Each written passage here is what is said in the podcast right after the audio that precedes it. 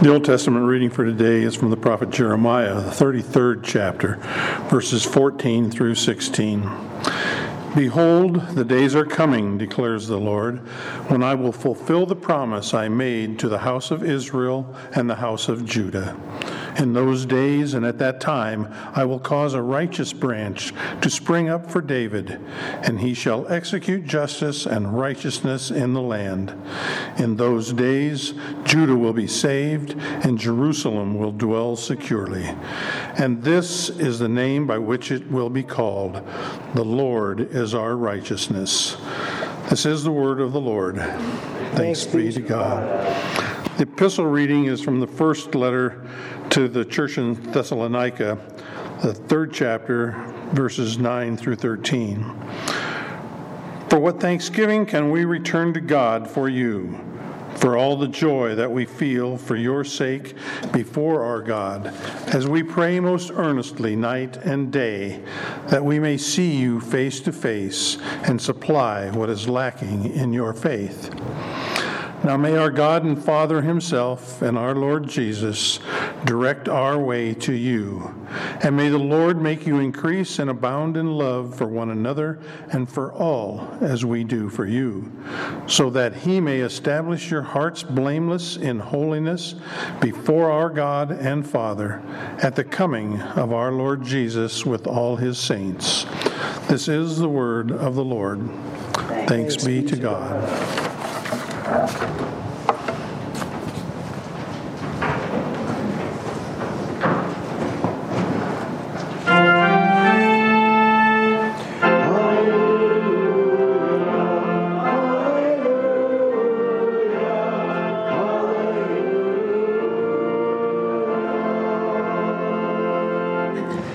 Holy Gospel according to Saint Luke, the nineteenth chapter.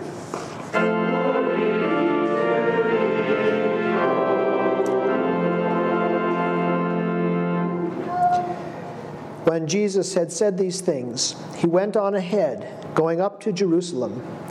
When he drew near to Bethphage and Bethany, at the mount that is called Olivet, he sent two of his disciples, saying, Go into the village in front of you, and where, on entering, you will find a colt tied, on which no one has ever yet sat. Untie it and bring it here. If anyone asks you, Why are you untying it? You shall say this: The Lord has need of it. So those who were sent went away and found it just as he had told them. And as they were untying the colt, its owners said to them, Why are you untying the colt? And they said, The Lord has need of it. And they brought it to Jesus. And throwing their cloaks on the colt, they set Jesus on it. And as he rode along, they spread their cloaks on the road. As he was drawing near, already on the way down the Mount of Olives, the whole multitude of his disciples began to rejoice and praise God with a loud voice for all the mighty works that they had seen, saying, Blessed is the King who comes in the name of the Lord. Peace in heaven and glory in the highest. And some of the Pharisees in the crowd said to him, Teacher, rebuke your disciples. He answered, I tell you, if these were silent, the very stones would cry out. This is the gospel of the Lord.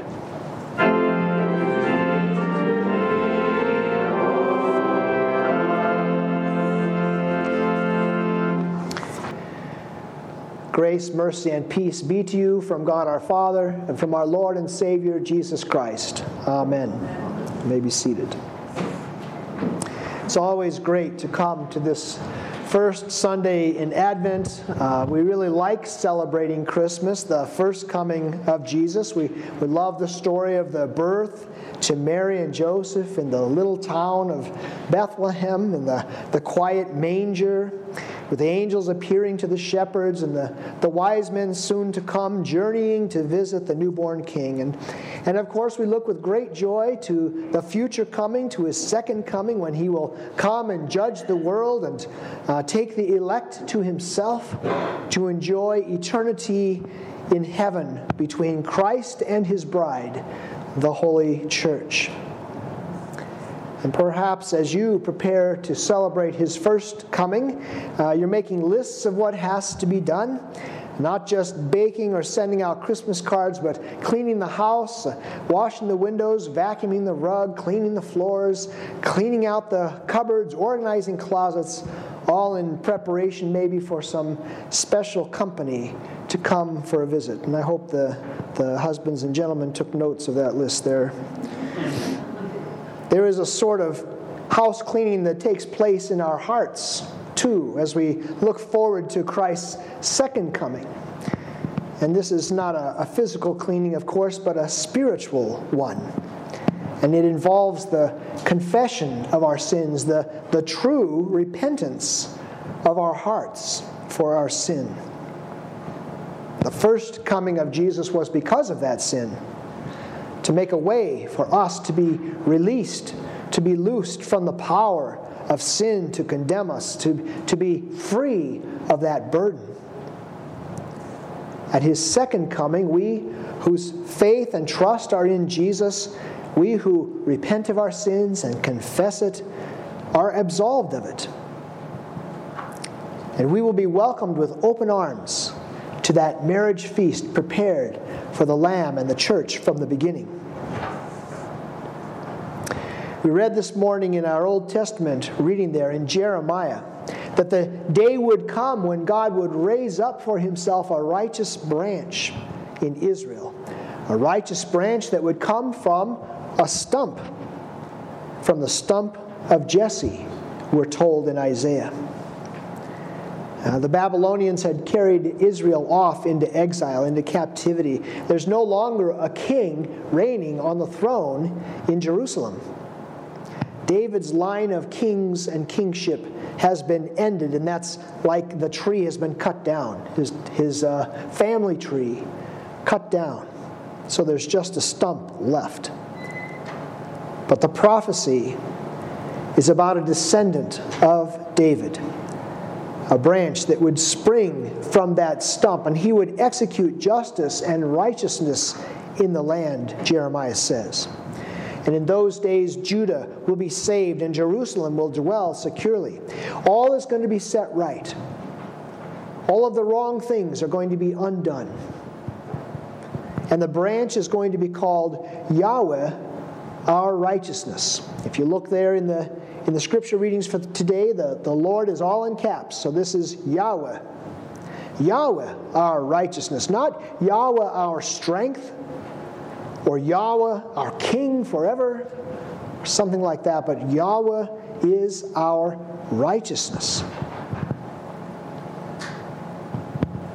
I want to pair that with a reading that we read not long ago uh, in our gospel text from Mark, where Jesus is saying that it would be better for a person to have a great millstone hung around their neck and thrown into the sea, be thrown into the sea. It would be better for that to happen than that that person would cause someone to sin, cause someone to stumble. Maybe you remember that reading. And the image there is uh, one of this great weight that uh, drags the person down to their death. But but that that is better. If they had died that way, it would be better than if they had caused one of these little ones to stumble.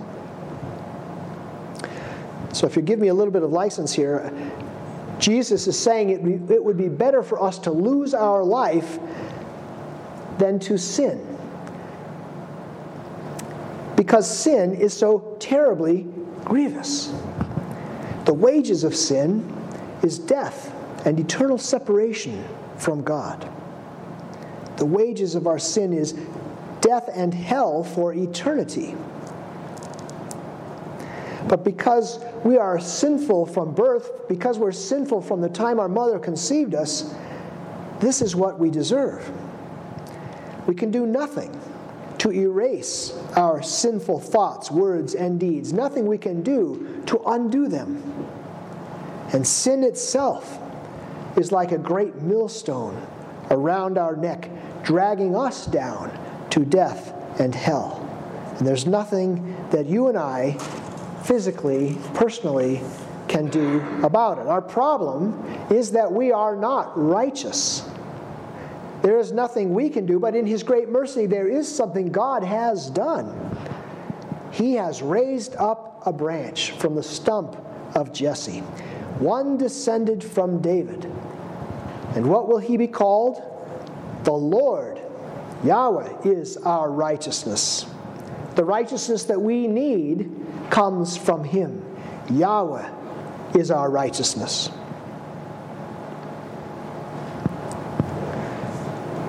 The prophet Zechariah says, "Rejoice greatly, O daughter of Zion. Shout aloud, O daughter of Jerusalem. Behold, your king is coming to you. Righteous and having salvation is he, humble and mounted on a donkey, on a colt, the foal of a donkey." And in our gospel text for today, we have Jesus descended from David's line, riding into Jerusalem on a colt, on the foal of a donkey.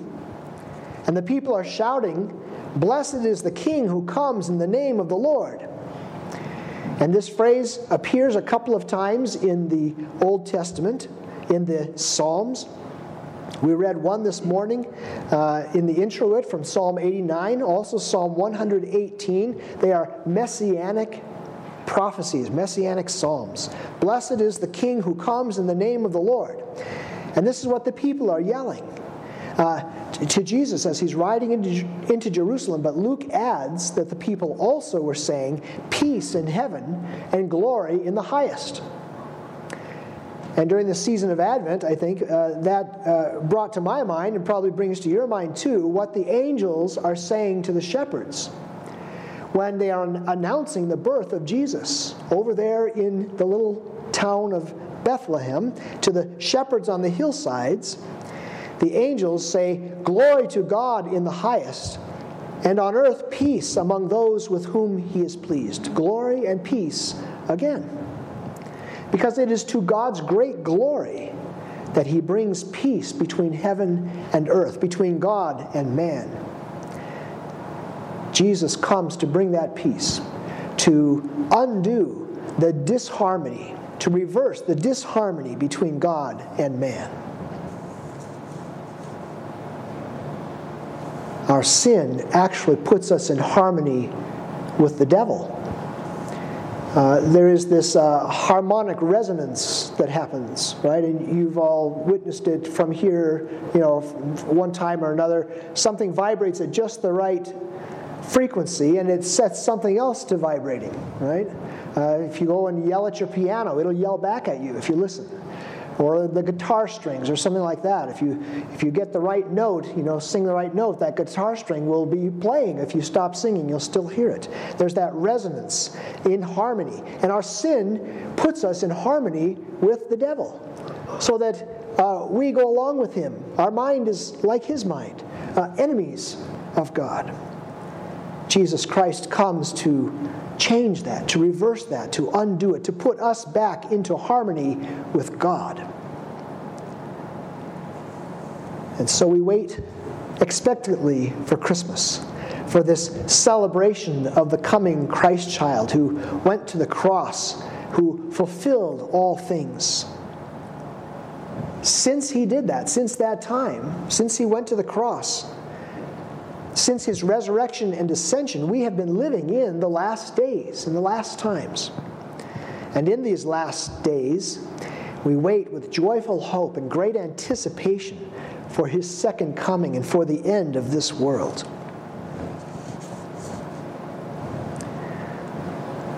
Now, in the Greek, in our gospel lesson today, uh, I found it a little interesting to me, and so I want to share it with you. Uh, so I want you to look at these verses there on the back of your bulletin, Luke chapter nineteen. Uh, we're going to start at verse thirty.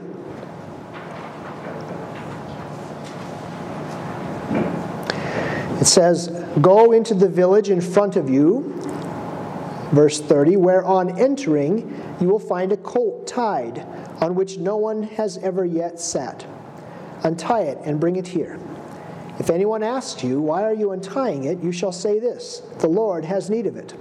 So those who were sent went away and found it just as he had told them.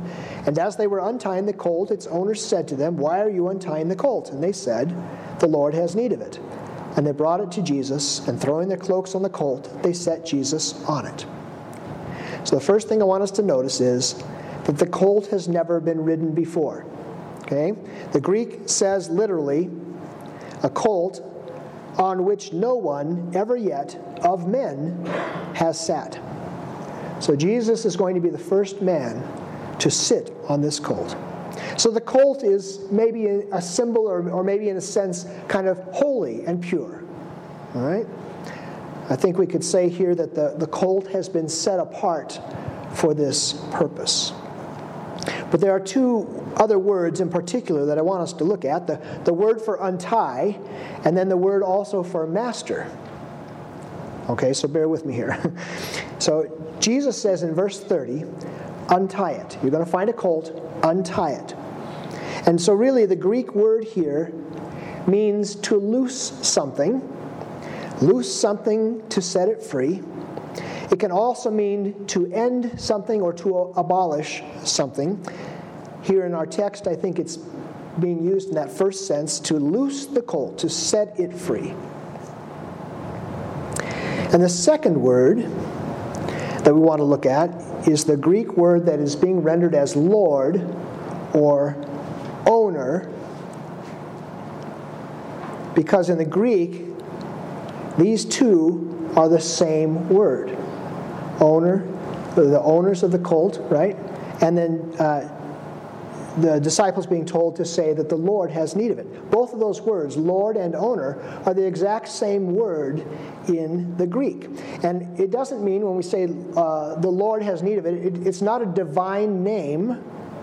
Uh, there's nothing about the word that is divine. It can mean a ruler. Uh, someone in authority, the master of the house. It's a common word, and it's used a lot. Something, somebody that has ownership or authority of something. Okay? So if we use these understandings of the Greek, then we could read the verses like this. Okay, so I'm going to kind of change it a little bit. Uh, so starting back at verse thirty. Go into the village in front of you, where on entering you will find a colt tied, on which no one has ever yet sat. Loose it and bring it here. If anyone asks you, why are you loosing it? You shall say this, the Lord of it has need. That's how the Greek renders it. Okay, the Lord of it has need. I like that. The Lord of it has need.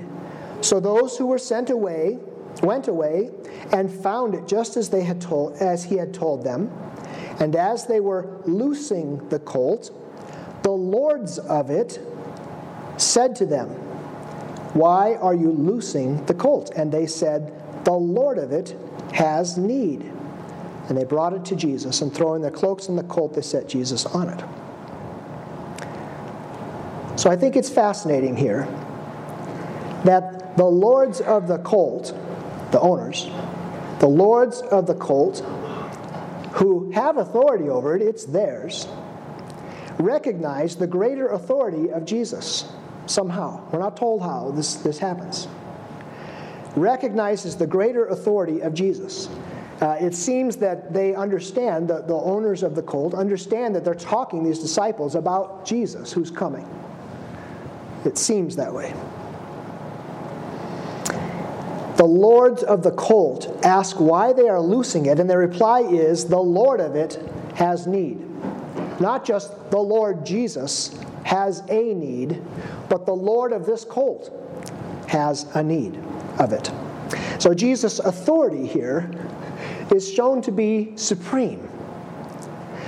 Colossians one nineteen says, for in him, in Jesus, all the fullness of God was pleased to dwell.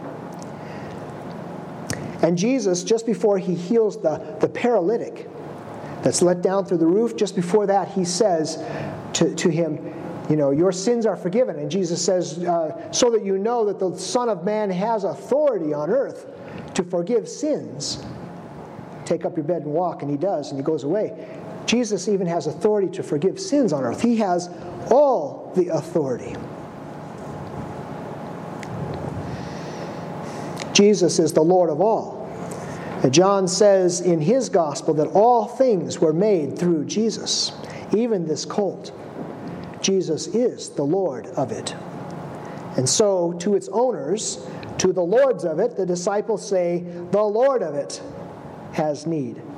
And the lords of it allow the disciples to loose it and bring it to Jesus. And for what purpose?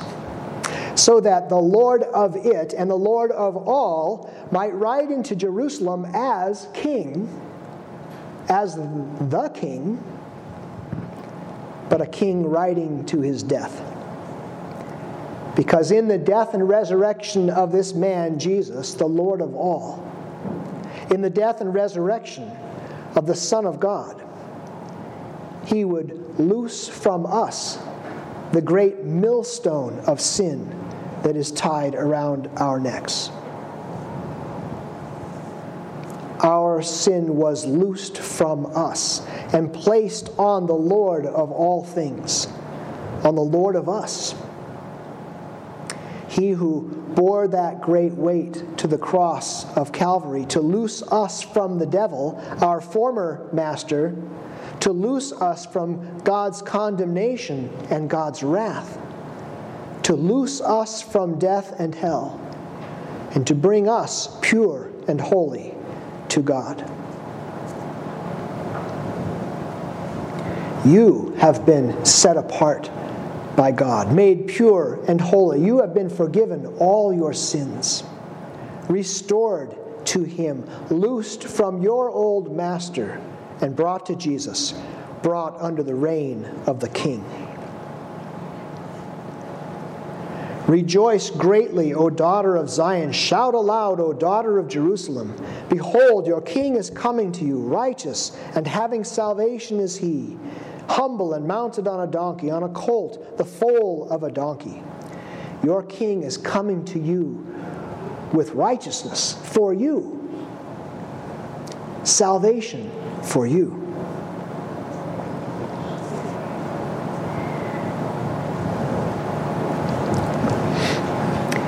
Agatha was a woman who was born around the year two thirty-one A D.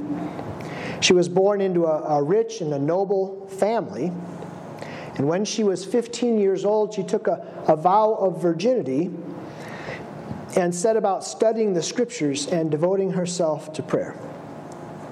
Now, this greatly disappointed uh, one of the prefects, the Roman prefect, Quintianus.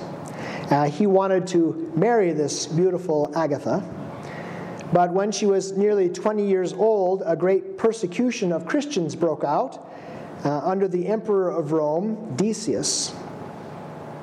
And after Christianity became illegal, the prefect, Quintianus, thought, aha, and he brought Agatha into his court.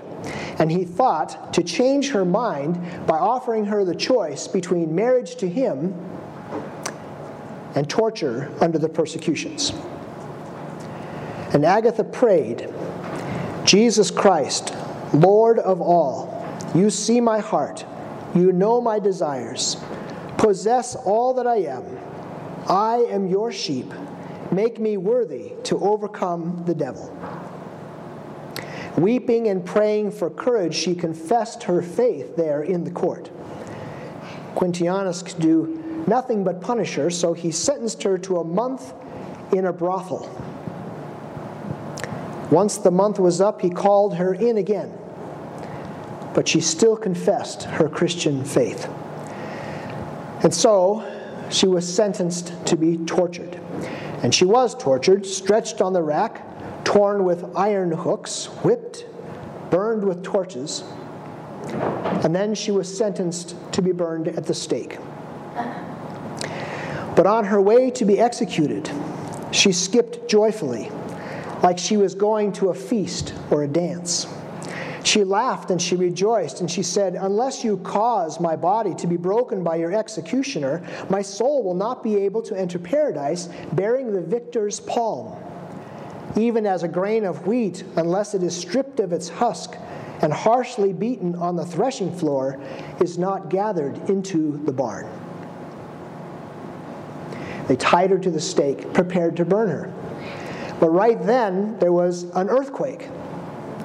And so out of fear or something, they decided not to burn her, and instead they put her into prison. And she did die very soon after that in prison. But Agatha was not afraid, you see, that they were going to take her life. She was very willing to endure torture and even death in the fire because her king had come. The Lord of all had come for her. He had gone to Calvary to give his life for her. To Agatha, the cross of Christ meant real freedom. She had been loosed by Jesus, even from the death that she went to, skipping and praising God. And like Agatha, you have been loosed. You have been set free from sin and death. The Lord of all is the Lord your righteousness. And when Christ returns, we will skip and dance with Agatha and all the saints, and we will rejoice forever in the salvation of our God. Amen. Now may the Lord make you increase and abound in love for one another and for all, and may he establish your hearts blameless in holiness before God our Father at the coming of our Lord Jesus with all his saints. Amen.